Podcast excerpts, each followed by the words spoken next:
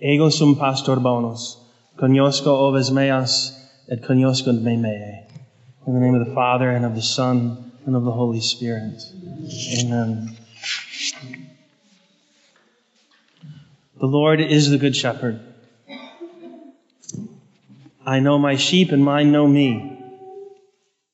He goes after the lost sheep, after the apostles still in need of time with the risen one.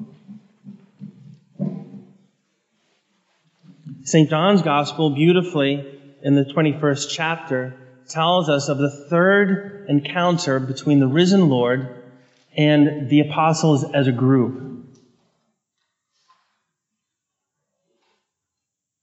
The 21st chapter of St. John's Gospel doesn't appear in the Missal on Sundays, and so it's still worthwhile to consider what was happening between Resurrection Sunday and Ascension Thursday.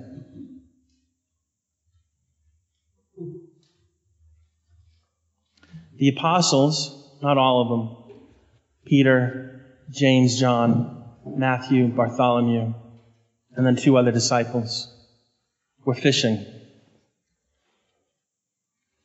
A man on the bank of the Sea of Galilee asks them if they've caught fish.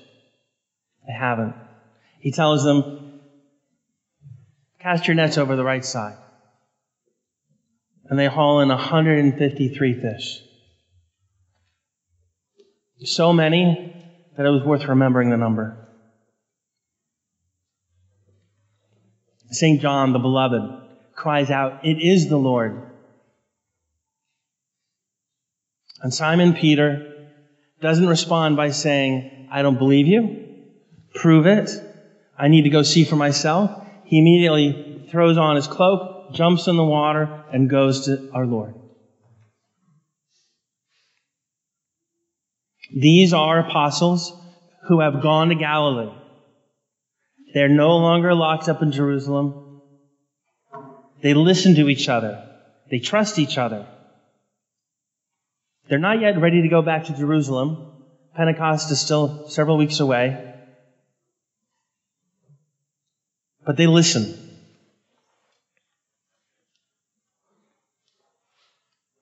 Remember St. Peter's bold declaration in the fifth chapter of the Acts of the Apostles. We must obey God rather than men. We may listen, we must listen to the voice that comes from heaven. St. John in the fifth chapter of Revelation says, I hear the voices of the angels. I hear the voice of every creature on earth, under the earth. Every creature in the universe singing the praise of God.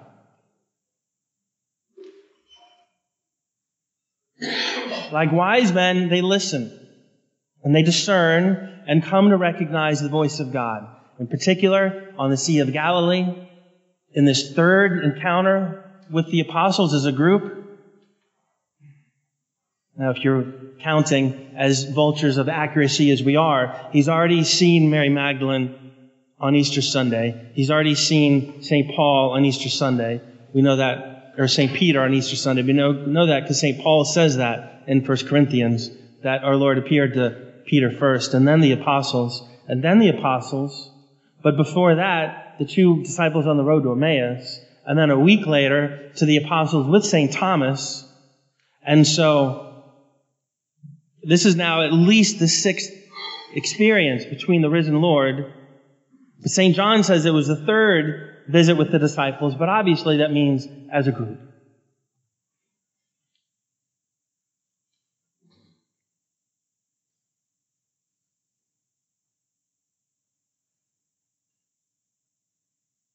These apostles didn't recognize him at first. They just thought he was a man on the bank of the Sea of Galilee. And he asks them, Children, have you caught any fish? They don't dismiss him. They don't tell him to go away. They listen to him. They, they try what he suggests. Cast the net on the right side. Why not? They've probably already been fishing for quite a while. They've probably already thought, we've already dropped the net over there, but we'll try it again. And then listening to what they might have thought at first was a stranger's voice, they realized very soon thereafter that actually is the voice of God.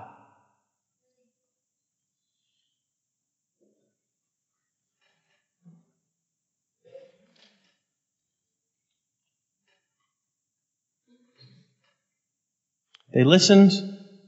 They listened to each other. They recognized the Lord.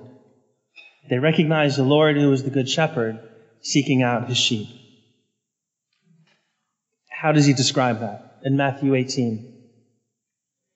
If anyone has a hundred sheep and loses one, doesn't he leave the 99 on the mountain and go searching after the one? In point of fact, no. The, the, ordinary shepherd doesn't leave the 99 to get scattered. So the Lord really is the very good shepherd.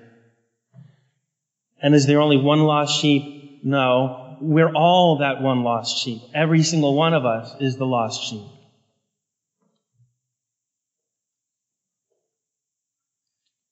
Monsignor Ronald Knox, in commenting on this passage, in Matthew 18, 12 to 15,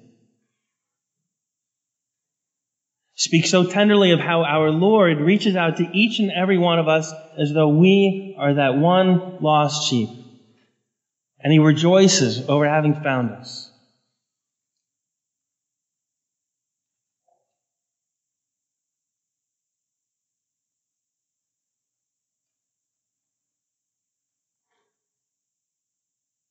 Two days ago, when the Holy See published the Pope's exhortation, I had the fortune of having two days advanced uh, notice and had the, the text already as of Wednesday evening, admittedly spending more time on the passages that beg further explanation.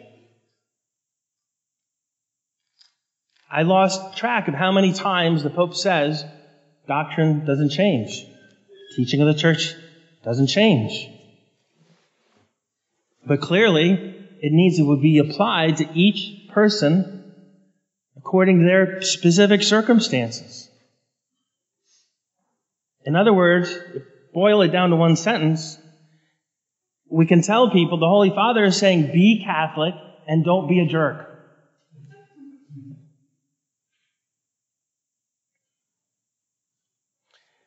Our Lord, speaking of himself as the Good Shepherd, seeking out the one lost sheep, then continues immediately in Matthew 18 to say that, the, that God does not want to lose any soul, not a single soul. And then immediately after that, verse 15. If your brother sins against you, go and tell him his fault between you and him alone, in private, individually. You can listen to him, he can listen to you. Obviously, if he rejects you, you bring him to others. If he rejects others, you bring him to the church.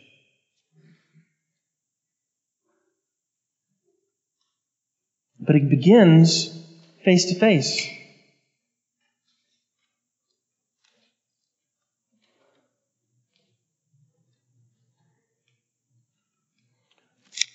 All of us know nobody has a profound conversion because they read something in the bulletin or read something on a website.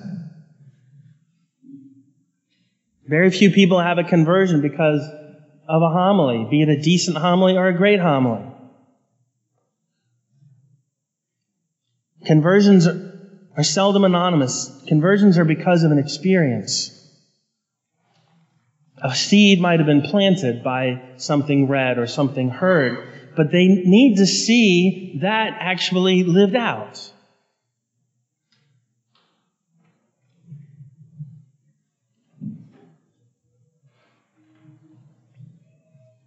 There's a nefarious idea floating around since Friday, especially, that never before have orthodoxy and kindness gone hand in hand.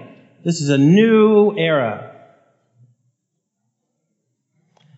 which would be an indictment against every confessor and every canonized saint ever in the history of Christendom.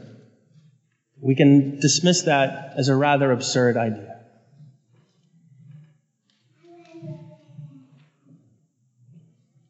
What happens when someone, for instance, who's divorced and remarried, finds their way into the confessional box?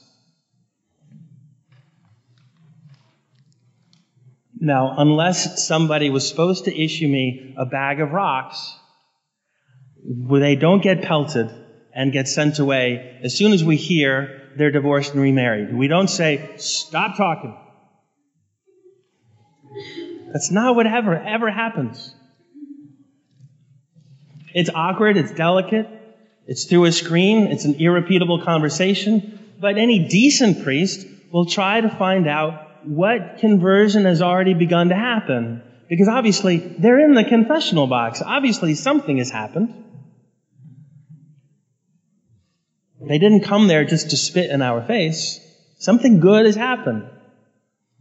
And the decent priest will try to tease out how much conversion has already happened. How much openness to further conversion is there right now? Is it possible for a life of chastity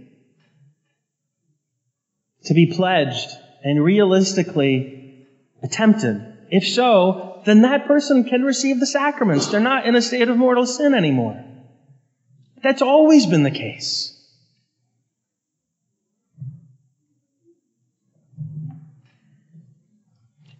You, the faithful, need to know this not just for reassurance sake, but because most people who are in this situation, for instance, divorced and remarried, they'll encounter you before they encounter a priest in the confessional.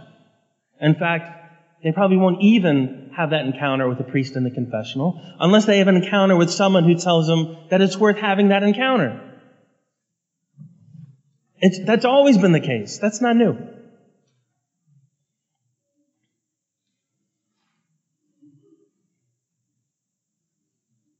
And so, what is Christ the Good Shepherd teaching us? He's not saying, I am the only shepherd. You get out of the way. People have their own individual mystical experience with me. It has nothing to do with you all. No, quite the opposite. In Matthew 18, he makes it very clear. All of you need to go seek out the lost sheep. Every one of us is involved in his being the good shepherd because he doesn't want anyone lost. He died on the cross, not just for all of us, he died on the cross for each and every one of us. Hallelujah. In the name of the Father and the Son and the Holy Spirit. Amen.